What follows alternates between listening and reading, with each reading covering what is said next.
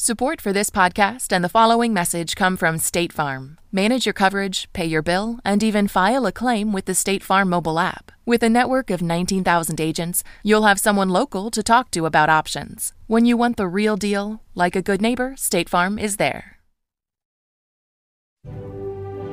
Hello and welcome to the graduation for Planet Money Summer School. I'm Robert Smith. We have set up a stage out here on the NPR quad. The campus is perfect, overflowing with summer flowers, nicely manicured green lawns. They really spiffed up the place for graduation.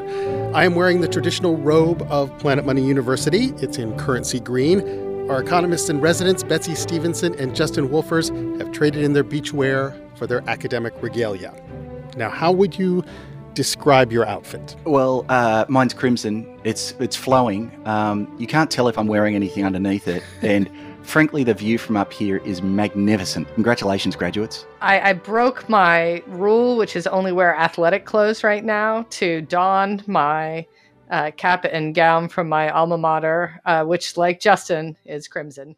You are both full time professors at the University of Michigan and have done your share of graduation. So, so what is the best part? The best part's meeting the parents who are so proud and getting to say nice things about their kids while they're beaming and the kids are beaming. And it kind of feels like teaching really is worth it.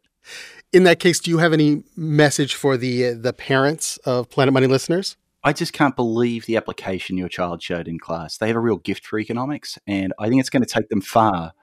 And there's so much good that they can do with it, and you must be so proud. We are all proud. And today on the show, it is your turn as students to take the stage. We've asked our listeners to be our graduation speakers today and provide inspiring speeches about opportunity costs and market formation and how to properly take care of the